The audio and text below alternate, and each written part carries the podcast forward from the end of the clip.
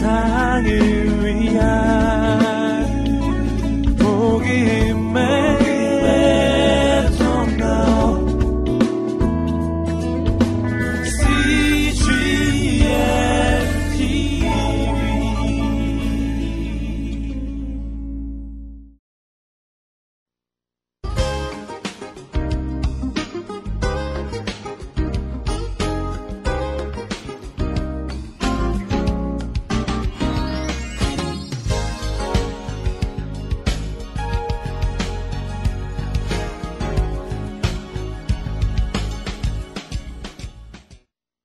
비행기를 타고 가다 보면은 그 항공사마다 자기 어, 비행기들이 어느 지역으로 어, 항로들이 있는지를 그려놓은 어, 그런 그 저기 인포메이션들이 있잖아요. 그러면 특히 이게 미국 지도를 보면 이쪽 뉴욕이나 워싱턴 DC 있는 쪽, 그 다음에 이쪽 왼쪽에 LA 있는 쪽, 그리고 가운데 시카고 있는 쪽 여기를 중심으로 해서 항로가 이렇게 많이 연결되어 있는 걸 알 수 있거든요. 그러니까 한 뭐 뉴욕이면 뉴욕, 와싱턴 DC면 와싱턴 DC에서 이리로 이리로 뭐 어디로 또 이쪽 어디로 외국으로 뭐 막 이렇게 하고 많이 돼 있어요. 그러니까 어 그러면서 인구 분포도 같은 거라든지 도시가 많이 집중되어 있는 곳 이런 곳을 이렇게 점으로 이렇게 이렇게 스팟을 이렇게 많이 만들어 놓고 어느 도시 어느 도시 이런 게 있거든요. 예를 들면 미국 지도 같은 경우 이 동부에 굉장히 많이 있어요. 이쪽 가운데 이런 데는 특히 서부 쪽 아래는 사막이기 때문에 도시가 많이 없잖아요. 그렇죠? 이쪽 왼쪽에 조금 이렇게 있고 그래요. 이쪽에 이 동부 쪽에 미국 같은 경우 어, 왜 이렇게 많이 도시가 집중되어 있을까요? 생각해 본 적이 없기 때문에 모르겠죠. 유럽에서 아메리카 대륙을 발견한 다음에 이 땅을 정복하기 위해서 온 어, 많은 그 사람들이 있었습니다. 그러면 맨 처음에 정착한 곳이 이쪽이잖아요. 동부 쪽이잖아요. 그렇죠?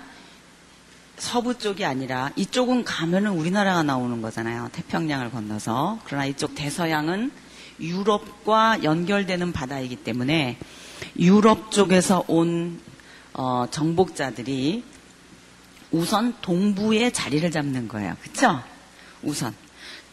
그러면 미국의 이 아메리카 대륙이라고 하는 그, 그, 이 대륙에 정복되어가는 길을 찾아본다면 동쪽에서 서쪽 라인으로 가겠죠. 여기서부터 점점 짠짠짠짠짠짠 정복해서 가겠죠. 그러니까 그래서 말이 있잖아요. 영화 같은 거 보면 서부 개척 영화, 서부 영화 뭐 이런 거라는 게 뭐예요? 땅 개척하면서 인디안들과 만나가지고 싸우는 전쟁 이야기 이런 거를 뭐 서부 영화다. 그래서 그렇게 말하잖아요.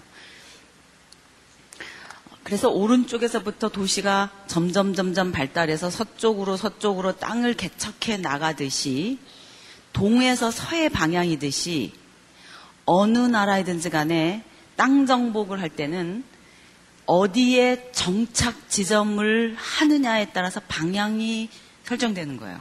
맞죠?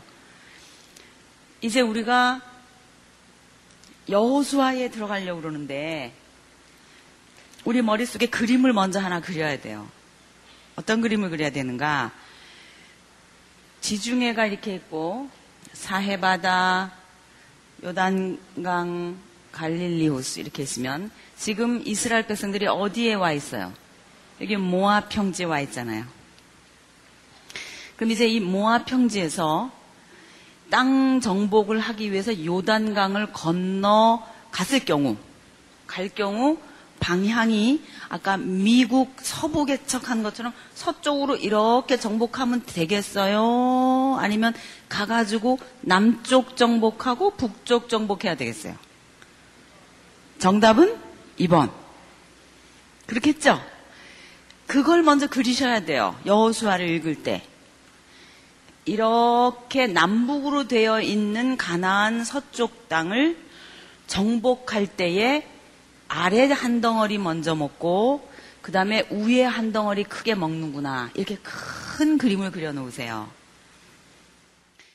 어, 이라크 전쟁 어, 우리 신문지상에서 많이 봤지만은 전쟁할 때 보면은 베이스 캠프들이 있거든요.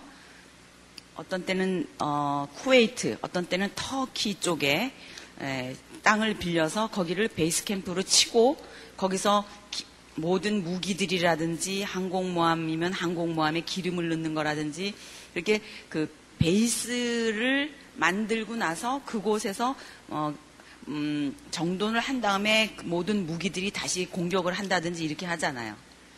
그러니까 진을 치는 곳이 있다고요. 전쟁을 할 때는. 그러니까 여수와 땅 정복할 때도 진을 치는 베이스 캠프라는 게 있어야 되겠구나 하는 생각을 하셔야 돼요. 그럼 베이스 캠프가 대충 여러분 생각에 어디쯤 될 것 같아요? 모압 평지에서 요단강 건너가니까 건너가자마자 어디겠죠? 그거 상식적으로 생각 들죠? 그 요단강 건너자마자 있을 그 어느 지역, 여기가 베이스 캠프가 되고, 여기를 진치고 아래쪽, 위쪽을 정복하는구나. 이제 이렇게 또 생각하셔요. 그럼 이 베이스 캠프를 치는 지역이 대체적으로 어딘가? 그 지역이 성경에 나타나는 길갈이라고 하는 곳이에요. 많이 들어봤죠? 어디예요? 길갈.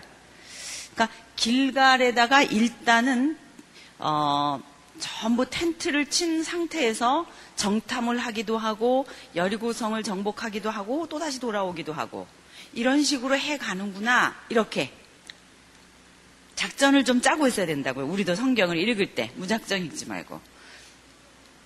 그래서 여호수아서를 이제 우리가 읽을 때 어, 이런 그림을 머릿속에 가지시고 이제 땅을 하나씩 우리도 정복해 나가려고 합니다.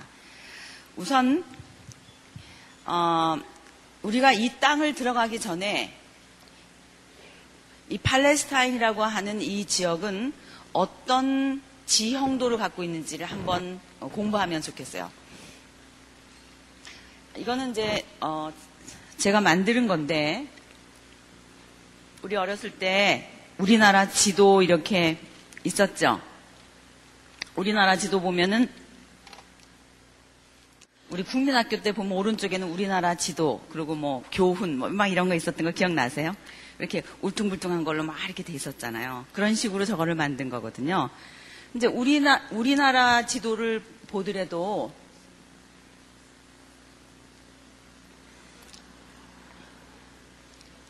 어, 이렇게 이렇게 이렇게 토끼처럼 생, 생겼잖아요.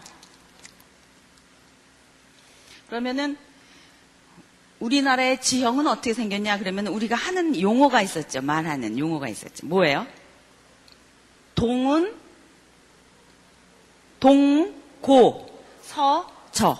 그 말은 무슨 말이에요? 오른쪽에 다 뭐가 있는 거예요? 이게 산맥이 있는 거잖아요. 그리고 왼쪽으로는 뭐예요? 평야. 그랬잖아요? 그래서 이거를 밑에서 이렇게 본다고 치면은 이 평면도가 오른쪽은 이렇게 되고 아래쪽으로 이렇게 내려가는 지형을 가지고 있는 게 우리나라잖아요. 그래서 동쪽은 높고 서쪽은 뭐예요? 낮다. 동고서저라고 하는 이름이 있다고요. 마치 이런 것처럼 이제 우리는 이스라엘 백성이 들어가서 살 땅에 대해서 어, 떤 그, 어, 지형을 갖고 있는지 우선 알고 있어야 되는데, 지, 집, 이 지형의 이 평면도를 이렇게 그린다 치면은 이렇게 생긴 거예요. 이렇게 돼가지고, 이렇게 내려가서, 이렇게 돼가지고, 이렇게 생겼어요. 이렇게 해서, 여기는 바다, 지중해 바다, 여기서부터는 평지겠죠. 이게 무슨 말인지 아시겠어요? 이게, 이게 뭐냐면, 바로 저 지도에 있는, 어, 이 단면을 이렇게 여러분이 보신다면, 옆으로 이렇게. 그런 식으로 보여진다, 이 말이죠. 그러면은 뭔가, 팔레스타인 땅은 우에서부터 네 개의 큰 지형이 흐르고 있다고 생각하십시오. 오른쪽, 그러니까 맨 오른쪽은 고원지대예요. 그러니까 높은 지형으로 이루어져 있는 고원지대예요. 그리고는 왼쪽에 갈릴리 바다와 요단강 그리고 사해 바다는 팍 꺾어져 들어가는 골짜기예요. 그리고 그 왼쪽 옆으로 또 이렇게 가면은 여기는 산지라고 불리우는 지형이 있어요. 그리고 산지를 지나서 왼쪽으로 가면 점점 점점 완만하게 어, 경사를 만들어가면서 지중해 바다와 닿는 부분이 있는 거예요. 그래서 이 지형, 맨, 맨 왼쪽에 지중해와 만나는 지형을 쉐펠라 또는 평지라고 부르고요. 이 옆에 이 높은 산, 높은 곳은 산지라고 불러요. 자, 여기를 뭐라고 불러요? 평지. 여기는요, 산지. 여기는 뭐라고 부르는지 아세요? 골짜기라고 부르는 거예요. 협곡이에요. 협곡, 골짜기. 그 다음에 여기는 뭐예요? 고원, 고원지대. 이렇게 부르는 거예요. 이 고원지대에 발달한 나라들이 어느 나라가 있다 그랬어요? 여기서부터 한번 해보세요. 에돔, 모압, 암몬, 아모리들이 바로 이 고원지대에 발달해 있었던 나라들이다 이 말이죠. 이 위에는 어, 헬몬산이 있어요. 들어보셨죠? 이 헬몬산은 높은 어, 그 산입니다. 그래서 여기는 만년설이에요. 그래서 헬몬산의 이슬들이 뽕뽕뽕뽕뽕 맺었다가 흘러내려가지고 생긴 호수가 무슨 호수예요? 갈릴리 호수예요. 이것이 젖줄입니다. 그래서 이 지역쯤에는 굉장히 산세가 수려해요. 마치 설악산처럼 큰 바위들도 있고 아주 물들도 많이 흐르고 그러는 지형을 갖고 있어요. 그리고 이 아래쪽은 어, 이, 이, 이 산지 쪽은 많은 도시들이 발달되어 있어요. 여러분 예루살렘 성 보고 어, 다윗이 뭐라고 말하냐면은 어, 어, 예루살렘 성을 우리가 그 어, 다윗성이라고 나중에 이제 별명을 부르기도 하고 시온성이라고도 부르기도 하는데 하나님은 나의 산성이시라 이렇게 말하잖아요.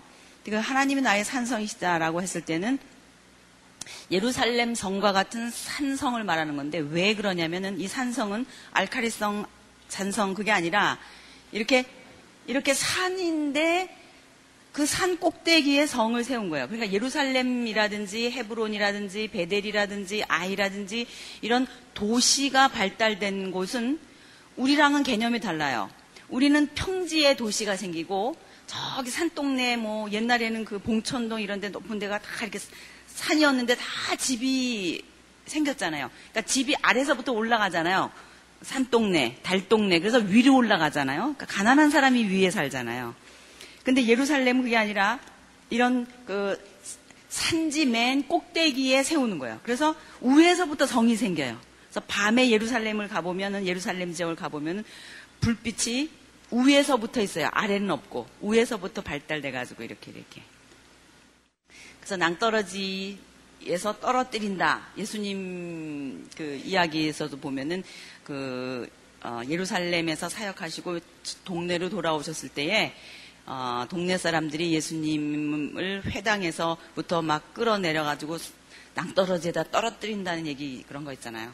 뭐 가서 동네 마을 끝에 낭떠러지로 떨어뜨려서 돌로 쳐서 죽이는 그런 것, 것이 그 돌로 쳐 죽이는 법이거든요.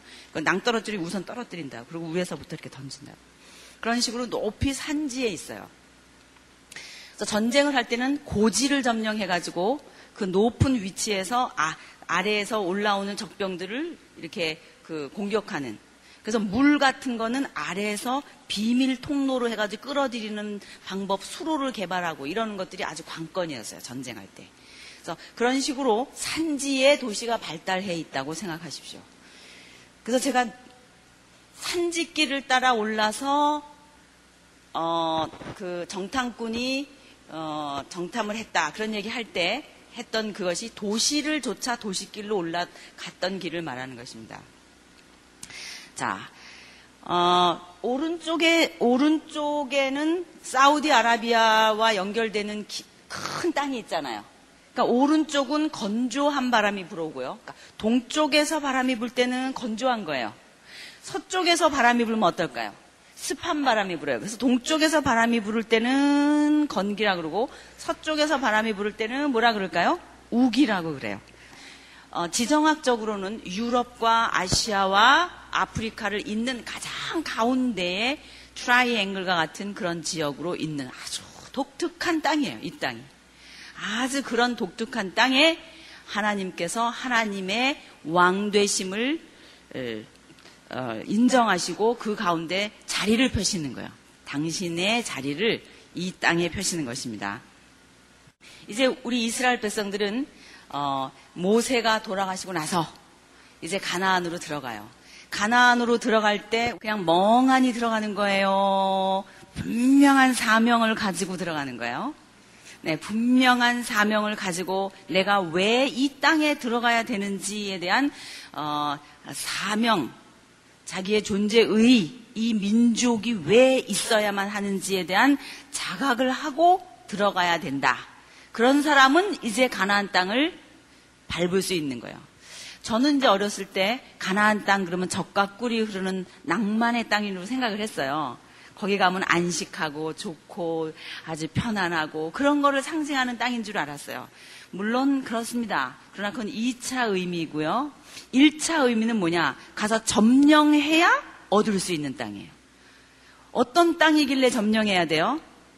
세상 나라를 상징적으로 보여주는 땅이 가나안 땅이었다 이 말이에요. 그러니까 두 개의 의미를 복합적으로 부여하고 있어야 됩니다. 일단 그 땅은 점령해야 돼요. 심판하는 하나님의 도구로서의 의의가 있는 거예요. 이스라엘 백성은. 그들의 죄악이 관영할 때까지 기다리신다 그랬어요. 그리고 이스라엘 백성이 들어가서 그 가나안의 종교, 그것을 밀어내는 거예요. 자, 길가를 베이스 캠프로 해가지고 들어가서 맨 처음에 점령하는 도성이 어느 도성이었죠? 여리고성이잖아요. 기억나시죠? 그 여리고성에 나타난 여자 주인공이 한 사람 있죠. 기생 라합. 그 기생 라합은 우리가 생각하는 대로 몸을 파는 그런 기생 라합이라는 정도가 아니라 바알과 아세라 신을 섬기는 그 이방 가나안의 종교에서 성창의 역할을 한 사람이에요. 성창이 뭐예요? 거룩한 창녀라는 뜻입니다. 그러니까 제사장인데 창기 역할을 하는 제사장이에요. 그럼 왜 제사장인데 창기 역할을 하는가? 당시 여리고 성도 높은 지역에 있었는데 어, 보통 그 이방신의 그 성전을 어떻게 지었냐면은 이렇게 높은 지형에다가 마치 이렇게 헬리, 헬리콥터가 내리는 것 같은 어, 그 편편한 땅처럼 이렇게 싹 깎은 다음에 이렇게 벽을 쌓는 거예요. 이렇게 성벽을 이렇게 이렇게 쌓고 신상을 들여놓고 이 가상이의 그 성벽에다가는 성화 있죠. 그 그런 그림들 성화를 다 그려놔요. 그 그려놓고 여기서 제사 지냅니다. 근데 제사 지낼 때 재물이 어린아이예요. 그래서 자기가 가, 자기에게 있어서 가장 좋은 재물인 아이를 재물로 바치는 거예요. 성경에 보면 아이를 불 가운데로 어린 아이 아기를 불 가운데로 지나가게 한다. 그런 거 읽어본 적 있었죠. 그게 바로 그런 얘기거든요. 그럼 이 신에게 자기 아이를 제물로 드리고 나서 그 제물이 불 속에서 탄단 말이에요. 그럼 그 뼈 있잖아요. 그 뼈를 조그만 항아리에다 담아서 많이 매장을 했어요.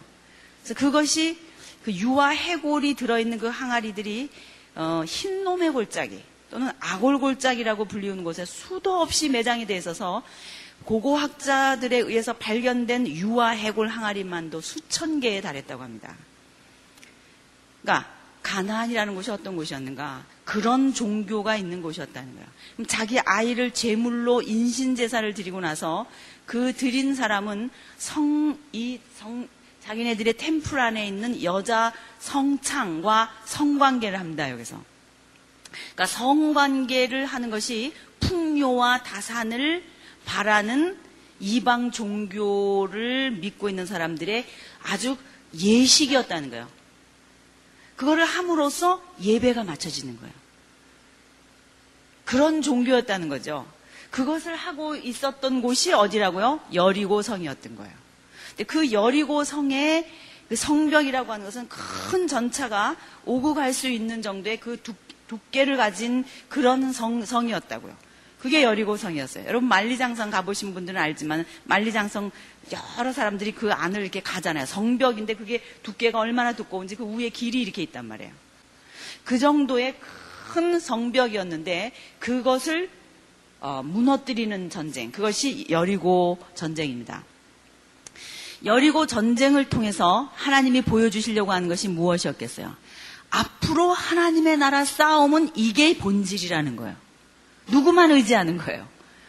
이 싸움은 칼과 활에 의한 싸움이 아니라 하나님의 능력을 의지하고 싸우는 하나님의 백성들의 독특한 싸움이라고 하는 것을 보여주는 전형으로 나타나는 거예요. 여리고 이 싸움이라고 하는 것이. 그래서 여리고 전쟁이 있으면서 그 다음에 몇 가지 또 아이성 사건이라든지 여러 사건들이 있어요.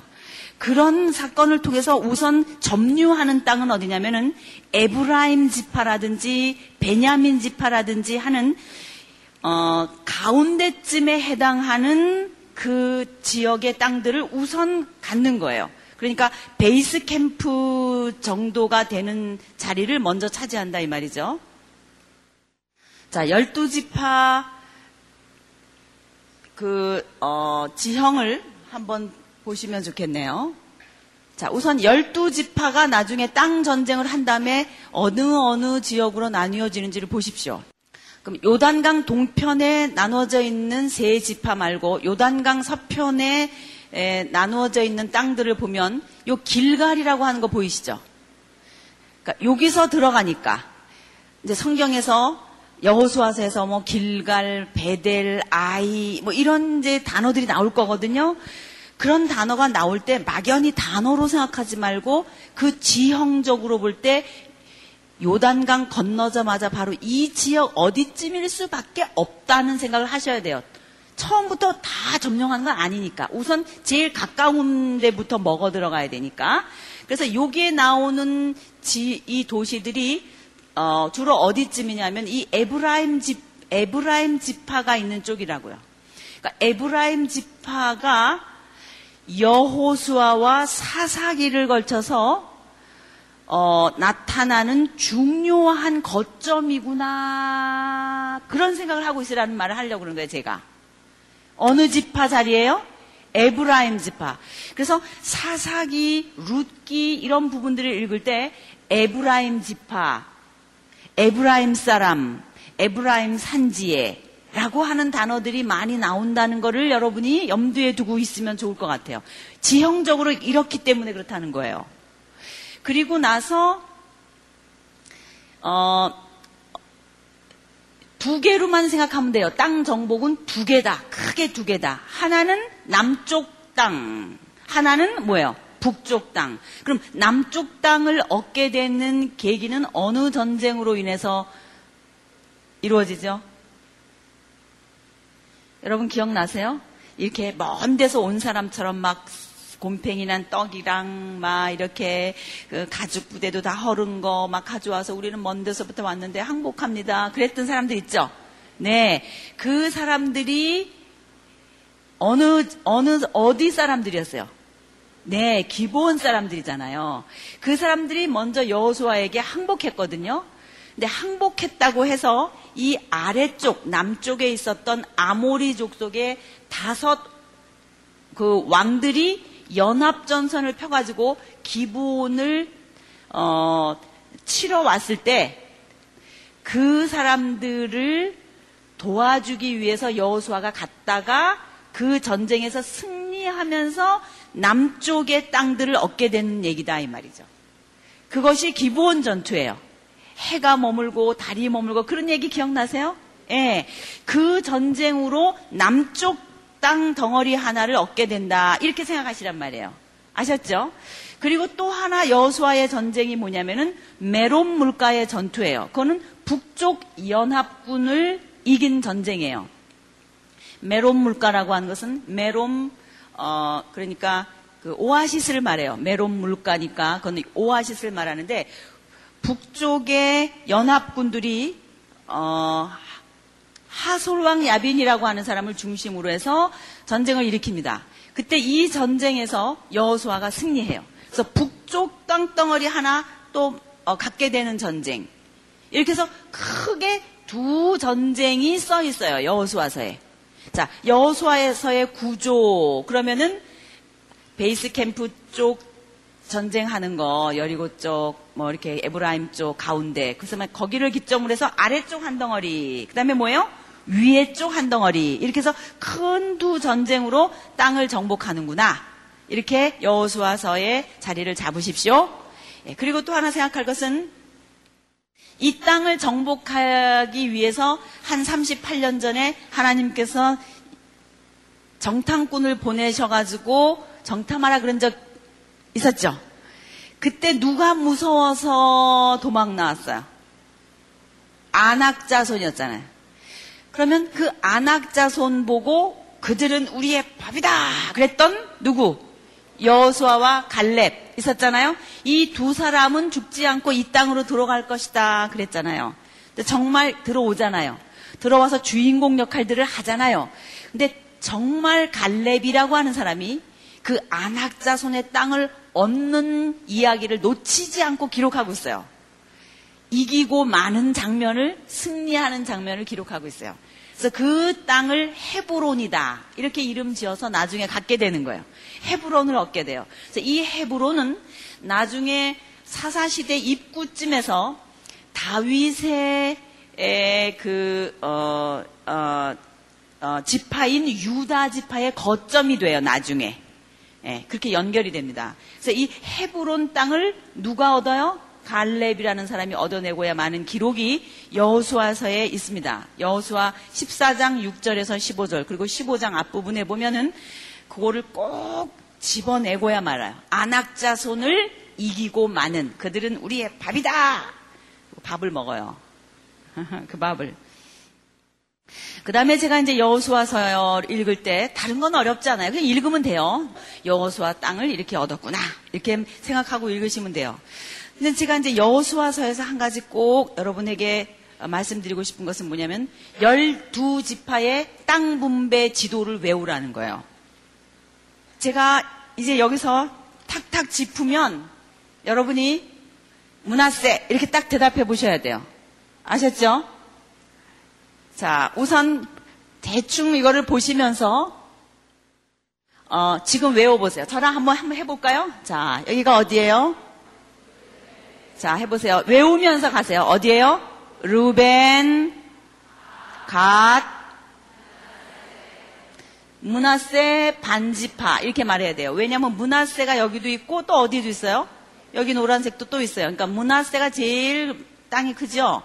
그래서 이 요단 동편 문하세 땅은 아, 요단 동편 문하세 땅을 문하세 반지파 또 이쪽에는 서쪽에 문하세 반지파 이렇게 말하는 거예요. 그래서 성경 읽다 보면 문하세 반지파, 문하세 반지파 이런 말이 나오걸랑요. 근데 그거를 문하세 반지파를 문하세 2분의 1 지파 이렇게 생각해야 되는데 문하세 반이라는 이름으로 생각하면 안 되는 거예요. 문하세 2분의 1 지파다는 말이에요. 자, 하겠습니다. 자, 요게 뭐예요? 문하세 반지파. 요 왼쪽에 요게 뭔지 아세요? 아셀 지파가 얻은 땅이에요. 자, 해보세요. 아셀. 아셀. 자, 요거는 뭘까요? 납달리예요. 납달리. 요거는 뭘까요? 스불론. 스불론이라고 하는 지파 땅이에요. 요거는요, 이사갈. 그러니까 여기 갈릴리 바다 왼쪽에 이렇게 네 지파가 이렇게 뭉쳐 있는데 왼쪽으로 길게 아셀, 그 옆에가 뭐예요? 납달리, 아래쪽으로 스불론, 이사갈 이렇게 똘똘 뭉쳐 있구나 이렇게 생각하십시오. 그래서 나중에 마태복음 4장에 보면 스불론과 납달리 이방 갈릴리의 땅 그러면서 이 갈릴리와 조화시키면서 어, 마태가 발견해내고 어, 어그 구약의 예언을 인용하면서 말한 부분들이 있습니다. 다시 요거는 뭐였어요? 문하세 반지파. 아래는 뭐예요? 우리 맨 처음 했었던 거. 에브라임 지파. 왼쪽에 이건 뭐예요? 단, 단 지파예요. 이 단 지파는 나중에 여기 블레셋 사람들이 자꾸만 괴롭혀서 제대로 못 붙어 있어요. 그래서 나중에 이 위쪽으로 올라가요. 그래서 단 지파는 이동합니다. 이 위로. 그 이야기가 사사기 뒷부분에 미가 신상 사건과 연관되어서 기록되어져 있습니다. 그렇지만 여기가 무슨 지파로 주셨어요? 단지파. 단지파 오른쪽 옆으로 이렇게 있는 게 무슨 지파일까요? 베냐민 지파. 그 다음에 아래쪽에 크게 이건 무슨 지파예요? 유다 지파예요. 그 다음에 유다 지파 안에 뭐예요? 시므온 지파인데 나중에 시므온 지파는 와해돼서 흩어집니다. 그래서 나중에는 유다 지파를 이 아래쪽 전체 이름으로 이렇게 어, 지어지게 됩니다. 자, 이제 해보겠어요. 제가 탁탁 가면은 불러보세요. 갓, 문하세, 반지파, 아셀, 납달리, 스불론, 이사갈, 문하세 반지파, 에브라임, 단, 베냐민, 유다, 시므온. 제가 여기서 질문을 하나 할게요. 열두 지파에게 나눠주는데 이 열두 지파 이름은 야곱의 열두 아들 이름이죠. 전부 정확하게 열두 아들 이름일까요? 그러면 요셉의 아들 누구 누구요? 문하세와 에브라임은 누구의 아들이에요? 요셉의 아들이에요. 그렇기 때문에 야곱의 아들 중에 요셉 지파는 없죠. 요셉 지파라고 하는 건 없고 그 대신 요셉의 두 아들인 에브라임과 문하세가 들어가 있다 이 말이죠. 그리고 또 하나 레위 지파가 없죠. 그러니까 레위 지파에게는 땅을 분배해 주지 않으셨습니다. 그것을 기억하시고 정확하게 야곱의 열두 아들 이름은 아니지만 이 열두 지파를 이제 외워야 되겠어요. 나는 아무리 아무리 해도 못 외우겠다. 절대로 못 외우겠다. 그런 사람은 다른 건 못 외워도 유다 지파는 외우세요. 뭐는 외워요? 유다. 유다가 어디쯤에 있나를 보세요. 이 사해바다 왼쪽에 걸쳐서 이렇게 전체 아래쪽에 유다 지파가 있구나. 이거를 외우세요. 아셨죠? 정말 다른 거는 못 외워도 뭐는 외우라고요? 유다 지파를 외워야 돼요. 왜냐하면 나중에 이 유다 지파를 중심으로 해서 위쪽으로는 다 북방 뭐가 돼요? 이스라엘이 되고 남쪽으로는 뭐가 돼요? 유다 왕국이 되기 때문이에요. 적어도 다른 거는 몰라도 뭐는 외워요? 유다 지파는 외우라는 거예요. 자, 그 다음에 이렇게 열두 지파로 땅을 나눠주고 나서 보니까 요 살색깔 아직도 남겨져 있는 땅들이 있어요. 여기가 어디냐면 블레셋 사람들의 본거지예요. 요거는 못 정복하는 거예요. 무슨 말인지 아시겠죠? 그러니까 여호수아와 사사기 시대를 거쳐서 이 블레셋 사람의 땅에 있었던 사람들이 계속 괴롭히겠구나 이런 생각을 속으로 해야 돼요. 그렇죠? 그러니까 사사 시대나 사무엘 상하의 다윈 얘기가 될 때쯤 해가지고는 블레셋하고 싸워야 되는 얘기가 있겠구나. 이렇게 감 잡고 있어야 돼요. 그래서 다윗의 전쟁이 블레셋이라고 하는 사람과의 전쟁으로 이 나라를 구원하게 되는 그 시발점이 되는구나. 이런 것도 감 잡고 있어야 돼요. 그 블레셋 땅이 어디예요? 바로 여기 지중해 변에 있는 요, 요 땅이에요. 그 다음에 갈릴리 호수 오른쪽에 이렇게 동그만하게 있는 이 그술이라고 하는 땅도 아직 차지하지 못한 땅이에요. 그리고 이 북쪽으로도 차지하지 못한 땅들이 좀 있었어요. 갈릴리 북쪽으로도. 그러니까는 여호수아 때의 땅을 완전히 차지한 것이 아니라 아직 정복하지 못하고 있었던 땅들이 있었구나. 이렇게 생각하시고 여호수아를 넘어가는 거예요. 되셨죠? 그럼 여호수아의 의의는 뭐냐면은 뭐를 얻은 거예요? 땅을 얻은 거예요. 자, 그럼 국민 만들기, 주권 만들기, 또 뭐예요? 땅 만들기. 이제 다 끝난 거예요. 땅 만들기가 끝났어요. 자, 여기서 사사기로 넘어가기 전에 제가 여러분에게 질문을 하나 하고 싶은 게 있습니다. 우리가 모세 오경을 공부하면서 모세가 지도자였잖아요. 여호수아를 공부하면서 여호수아가 대장이었죠. 그럼 여호수아나 모세는 왕이었어요? 왕이 아니었어요? 왕 아니었어요. 근데 지도자로 한 왕국을 건설하는데 쓰임 받았죠. 근데 이 나라는 하나님이 생각하실 때에 하나님만 왕으로 거하시면서 유형 국가인 한 국가 시스템을 가지면서 이 세상의 세계의 역사 속에 한 자락 차지하면서 가기를 원하신 건데 그렇다면 이 나라의 진정한 왕은 사람이 아니라 누구? 하나님이시다라고 하는 하나님의 정치 시스템에 대한 입장을 생각하셔야 돼요. 여기서. 어. 지금 국민 만들기, 주권 만들기, 영토 만들기가 끝난 지점에서 다 완성됐잖아요. 하나의 어, 반듯한 나라가 세워졌걸랑요.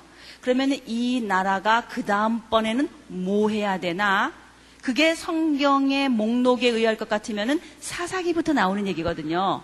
그러면 사사기라고 하는 성경 목록, 사사기를 읽을 때는 어떤 관점을 가지고 읽어야 될지를 감잡고 넘어가야 되거든요. 그 얘기를 해주고 싶어요, 제가. 무슨 얘기인가? 사사기부터 하나님은 어떻게 이 나라가 유지되어 나가기를 원하셨는지를 생각하고 점 찍고 가야 된다는 거예요. 왕정이에요? 하나님이 원하셨던 게 왕정입니까? 아니에요. 왕정 아니에요. 사람 왕을 두신, 두는 것을 하나님이 원치 않으셨다 그랬어요. 그럼 왕정이 아니면 사사들이 다스리는 정치입니까? 왜냐하면 사사기니까. 왜냐하면 여호수아 끝난 다음에는 뭐예요? 사사기잖아요. 그럼 우리 얼핏 생각할 때는 하나님이 원하시는 게 사사 정치인가 그런 생각이 들잖아요. 그럼 사사 정치가 맞을까요? 아니죠. 왜 아니에요? 사사는 하나님이 기뻐하심으로 주신 직임이에요. 이 백성들이 말 안 듣고 잘못해서 다른 외부에서 쳐들어오니까 하나님한테 기도해가지고 그때마다 하나님이 보내신 임시직이에요. 예. 임시직으로 주신 거예요. 만약에 하나님의 백성들이 잘 했으면 사사가 나타나야 돼요? 안 나타나도 돼요? 안 나타나도 돼요. 그러니까 이 사사기라고 하는 이름은 아주 묘한 말이에요. 이름이 사사기지만 이게 좋아서 있는 사사기가 아니라는 거예요. 그렇죠? 그러면 뭐냐 이거예요. 뭐냐? 사사기부터 나오는 이야기를 어떤 관점에서 읽어야 되느냐 이거예요. 그거를 풀기 위한 열쇠가 뭐냐면은 하나님께서 레위 지파에게는 땅을 분배하지 않으셨다는 데에 있습니다. 어, 우리는 어, 성경을 창세기부터 이렇게 쭉 읽어 내려오기 때문에 성경에 나타나는 주인공들은 어, 창세기부터 나오는 얘기를 다 알고 있다고 생각해요. 근데 그건 성경에 나오는 주인공이 아는 게 아니라 내가 아는 거예요. 이게 무슨 말인지 모르시죠, 여러분? 창세기 1장부터 쭉 읽어 내려가면 여기 주인공들이 많잖아요. 이게 쭉 주인공들이 많아요. 12장에 가면 누가 나와요? 아브라함이 나와요. 또 이제 쭉 내려가면 이삭도 나오고 야곱도 나오고 그 다음에 출애굽기에 들어가면 누구도 나와요? 모세도 나오고 이렇게 쭉 나와요. 그리고 이제 여호수아서에 가면은 여호수아도 나와요. 여호수아도 나와요. 그리고 지금 여호수아 다음에 우리가 지금 어디에 와 있냐면은 이제 사사기를 읽으려 그래요. 그러면 사사기를 읽으려 그럴 때쯤 되어서 우리는 무슨 생각을 하냐면 사사기에 등장하고 있는 어, 주인공들이 있잖아요. 인물들. 사사기 시대의 백성들도 있고 사사기 시대의 에, 그 여러 이, 그, 이, 그 인물들이 있는데 이 인물들은 앞에서부터 나오는 이 얘기들 다 알고 태어나는 사람들이에요. 태어나서 배워야 되는 사람들이에요. 네. 성경에 나타나는 각 권마다 사사기를 지나서 사무엘 상하, 열왕기 상하 이렇게 쭉 흘러가면서 나타나는 이 시대를 배경으로 해서 나타나는 성경의 주인공들 이름들이 나올 때 이 사람들은 애당초 여기부터 다시 배워야 되는 사람이에요. 맞죠? 우리가 여기서부터 읽어서 이 얘기를 다 아는 것 같이 생각하지만 사실 여기 사사시대에 나타난 주인공들은 처음부터 다시 배워야 돼요. 그렇죠? 처음부터 다시 배우려면 어떻게 해야 돼요? 누군가가 가르쳐 줘야 되죠? 이 스토리들을 쭉 있었던 얘기들을 가르쳐 줘야 된단 말이에요. 그 가르쳐 줘서 오고는 하나님의 백성들, 요만큼 살다 가고, 요만큼 갈, 살다 가고, 이렇게 각 시대마다 살다 가는 인생인 성경에 나오는 주, 주인공 등, 어, 등장, 등장 인물들이라 할지라도 이 성경의 사람 하나하나도 다 하나님을 배, 아는 방법, 신인식의 방법론은 성경이다 이 말이에요. 맞죠?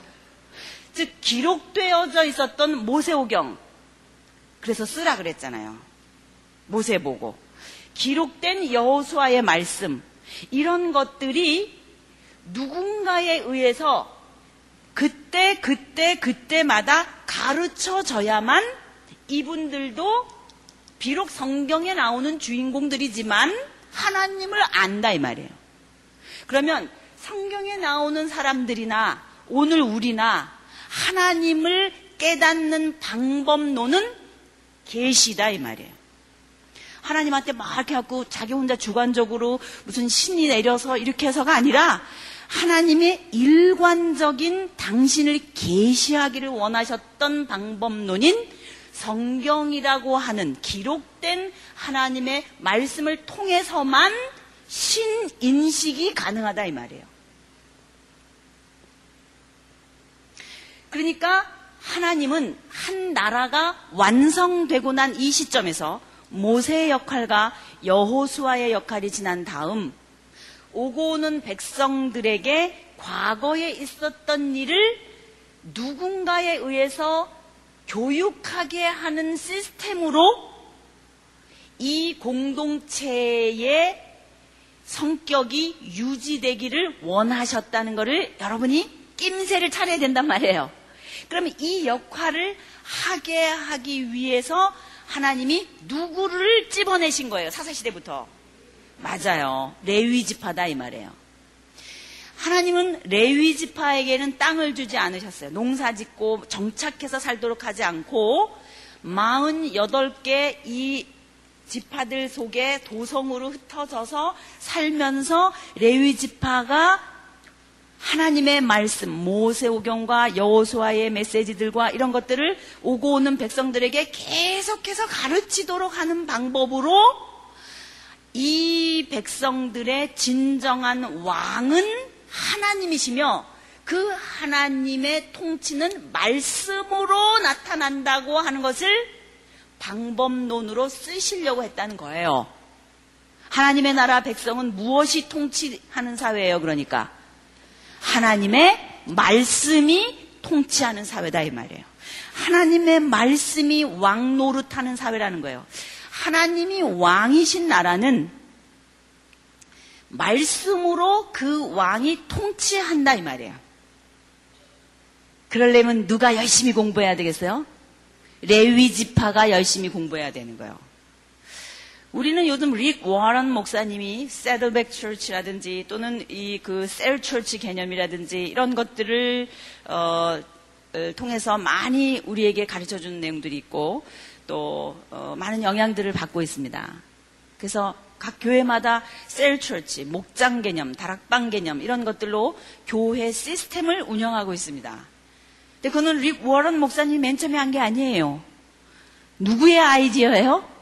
하나님은 본래 진정한 왕은 하나님이시며 하나님의 나라 공동체는 이렇게 여기 나온 것처럼 열두 지파로 각 지파별로 나누신 다음에 그러니까 지방 우리로 얘기한다면 지방자치제처럼 이렇게 어, 단위를 다락방으로 순으로 이렇게 나눠 놓고 그, 그 그룹마다 무엇이 선포돼야 돼요.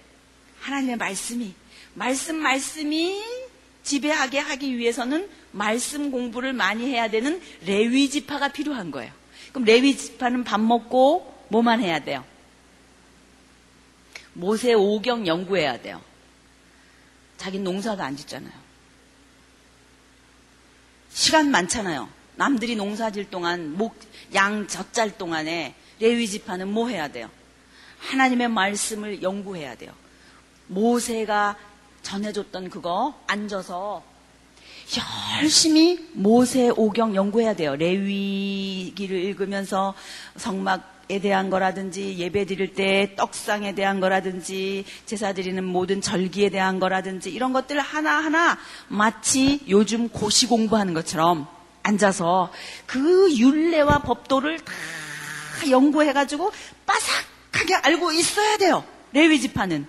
그래가지고 돌아다니면서 각 지파들의 그 중심에 들어가서 그 백성들이 하나님의 말씀으로 아주 기름지게 깨닫고 먹이게 이렇게 해가지고 그 백성들이 하나님의 말씀대로 어, 배워서 살아가면서 이 아름다운 어, 공동체를 유지하면서 열방에 하나님을 선포하고 이 하나님만이 우주의 참 하나님이시며 이 하나님의 덕은 이렇게 깨끗한 것이고 이방 종교와 다르게 우리는 이런 음, 윤리를 가지고 있으며 이런 것들을 선포하고 그런 열방을 향하는 삶을 살기를 원하셨다는 거예요.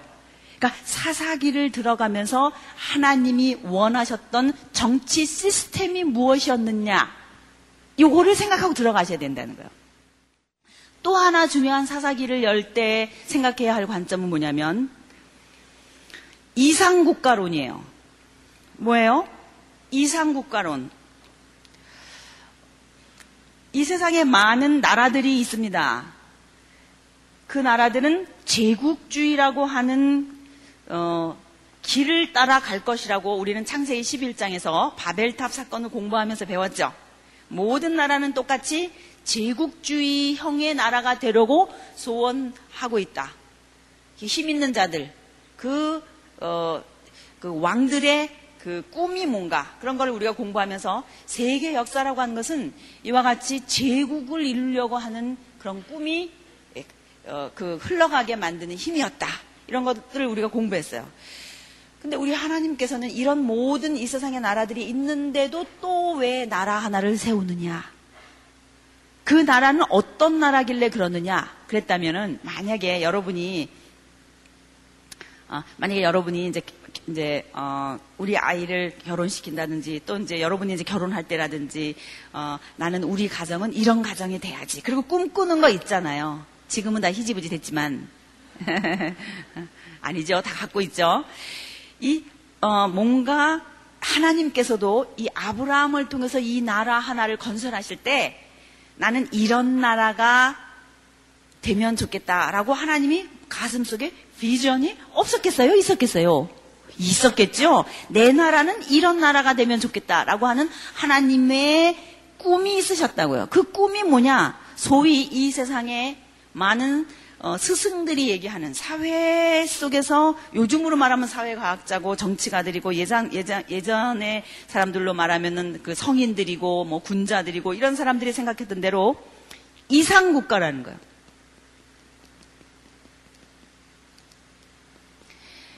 이상국가라고 하는 것은 어, 공동체라고 말할 수 있는 이 국가를 이루는 어, 그 어, 왕이나 지도자들은 꼭 생각하는 거예요. 나는 우리 이 나라를 이런 나라로 세우고 싶다. 공산주의 이론은요, 공산주의 이론들은 자기 이데올로기가 있는 거예요. 누구든지 다 똑같이 빵을 똑같이 분배하는 사회가 됐으면 좋겠다. 그게 공산의 이데올로기예요. 그건 인간의 죄성을 간파하지 못한 채 아이디얼한 생각만 가지고 있었다고 하는 평가를 받고 있습니다. 사람은 다 똑같이 나눠 먹을 수 있을 만큼 뭐 하지 않아요? 선하지 않아요. 그거를 못 캐치한 거예요. 어, 그뿐만이 아니라 이 어느 공동체든지 이상 국가가 됐으면 좋겠다라고 하는데, 어, 그, 제가 맨 처음에, 어, 어, 패도와 어, 왕도 정치에 대해서 어, 창조 원리를 설명할 때 여러분에게 드렸던 말씀 기억하시죠? 서로 사랑으로 유지되는 공동체는 누가 통치하는 나라의 원리라 그랬어요. 하나님이 통치하는 나라, 공동체의 원리라 그랬습니다. 사랑이. 사랑으로만 관계하는 나라라 그랬어요. 그런데 그것이 아니라 패도는 무엇으로 통치하는 나라라 그랬어요? 힘으로 통치하는 나라라 그랬어요.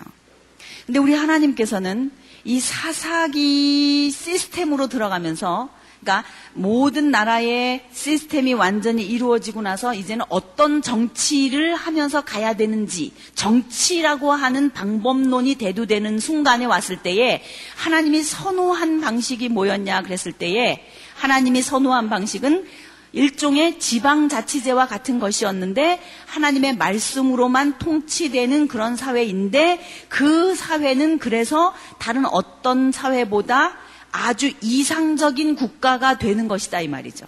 그럼 이상적인 국가가 된다면은 되려면은 국민 한 사람 한 사람이 다 어때야 될 것 같아요. 이상적인 국가가 이상적인 사람이 돼야 되겠죠. 국민이 이상적인 음, 성숙한 국민성을 가지고 있어야 그 공동체가 이상적인 국가가 되는 것이지 국민이 성숙하지 못하고 어, 이기적이고 그런데 어떻게 그것이 아름다운 사랑의 공동체가 되겠어요? 안 되는 거거든요. 그러니까 하나님은 한 국가를 세우시고 나서 이 국가 공동체가 가질 수 있는 최고의 아름다운 국민성을 가지기를 원하셨다는 거예요. 그 국민성을 가지게 하시기 위해서 주신 여러 가지 구체적인 디테일한 법들을 레위기라든지 이런 데를 통해서 나타내 보여주신 거거든요. 근데 어, 여러분 이 세상에서 이상 국가라고 하는 것을 어, 예로 들어서 설명해 놓은 아주 주, 아주 재미있는 얘기가 하나 있어요. 그러니까 동양에서 얘기하고 있는 이상 국가론 할 때 나오는 스토리인데 그게 뭐냐면 한 왕의 이야기예요. 그거는 요순 시대 또는 은나라, 주나라, 어, 무나라 이렇게 중국의 초기 그 어, 황제라고 불리운다고 하는 그 왕 이후에 그 어, 왕조 때에 일어난 일인데 이때 왕이 어, 농사 짓고 있는 그 농부들 있는 곳을 이렇게 갔어요. 그랬더니 어떤 할아버지가 거기서 농사를 짓고 있었어요. 그래서 임금님이 허술한 옷을 입고 이제 가셔가지고 아 농사 하시는군요. 어떻게 농사가 잘 되십니까? 그러니까 아유 그럼요. 농사가 잘 되고 말고요. 풍년가를 부릅니다. 어찌나 농사가 잘 되는지 하늘에서 비 잘 내리죠 아주 땅이 좋죠 곡식이 많이 무르익습니다. 얼마나 좋은지 모릅니다. 그래요? 동네 사람끼리 사이좋게 잘 지내십니까 아유 그러다 마다요 동네 사람들끼리 얼마나 재미있게 떡도 해먹고 술도 해먹고 그러면서 얼유 날마다 잔치입니다 날마다 잔치야 너무너무 좋습니다 이렇게 얘기했어요 그랬더니 그 임금님이 아 그러시군요 할아버지 그러면 혹시 할아버지 이 나라의 임금님이 누구신지 아십니까? 이렇게 물어봤더니 이 할아버지가 어? 이 나라에 임금님이라는 게 있습니까? 이렇게 물어봤다는 거예요. 그랬더니 임금님이 속으로 웃으면서 그래 내가 원했던 게 바로 이거야. 이랬다는 거예요. 즉 임금님이 왕이 있는지 없는지도 모르는데 백성은 너무 행복해. 백성들끼리 서로 사랑하면서 너무 잘 살아. 통치자가 있는지 없는지 왕이 있는지 없는지도 모를 정도로 왕이 잘 다스리는 거예요. 그래서 이게 이상 국가의 스토리로 나오는 굉장히 중요한 이야기예요. 한 예예요. 이 이야기가. 그러니까 바로 이런 시대와 같은 시대로 돌아가야 되지 않겠느냐라고 말한 게 공자의 복고주의 사상이며 이게 유교의 사상이에요. 그러기 위해서는 서로 관계를 잘해야 되고 부모와 자식 지간에 군신 관계에 있어서 친구 지간에 있어서 자기 자리를 지키면서 이렇게 그 빙이죠. 그러니까 빙 제가 얘기한 대로 그런 관계를 잘해야 된다. 아주 성경에서 얘기하고 있는 높은 수준의 얘기를 하고 있는 사람이에요. 이 공자의 같은 경우. 그러니까 이런 정도의 공동체가 돼야지 이상 국가가 아니겠느냐. 우리 그런 시대로 돌아가야 된다. 저 힘이 있다고 해갖고 칼 빼들고 마구 휘두르는 저 패도들, 저 패도들은 없어져야 된다. 힘 있다고 이 패도들아 백성을 목에다 칼을 대가지고 힘을 힘으로 통치하려고 그러지 마라. 수신제가 평천치국이다. 자기를 먼저 수양을 하고 자기가 먼저 바로 쓴 다음에 그때 가서야 통일 천하를 하는 거지. 니네들 힘이 있다고 칼 가지고 그렇게 하면 안 되는데. 그러면서 말한 게 공자의 얘기예요. 그러니까 이거는 공자가 나름대로 그 나라를 생각하면서 우리나라는 이러면 안 되는데 그러면서 나름대로 열심히 연구해서 제시한 방법이에요. 성인 국가론입니다. 성인이 다스리는 사회, 모두가 군자가 되는 사회, 이런 사회를 바, 바란 거예요. 이상 국가론입니다. 이것도.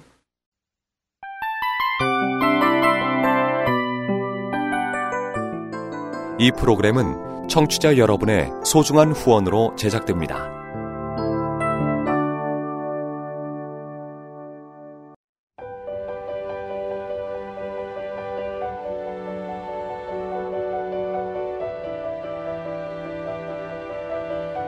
세상에는 수많은 교회들이 있지만 더 깊이 있는 말씀 강해를 찾기 위해 크기로만 교회를 선정하지 않습니다.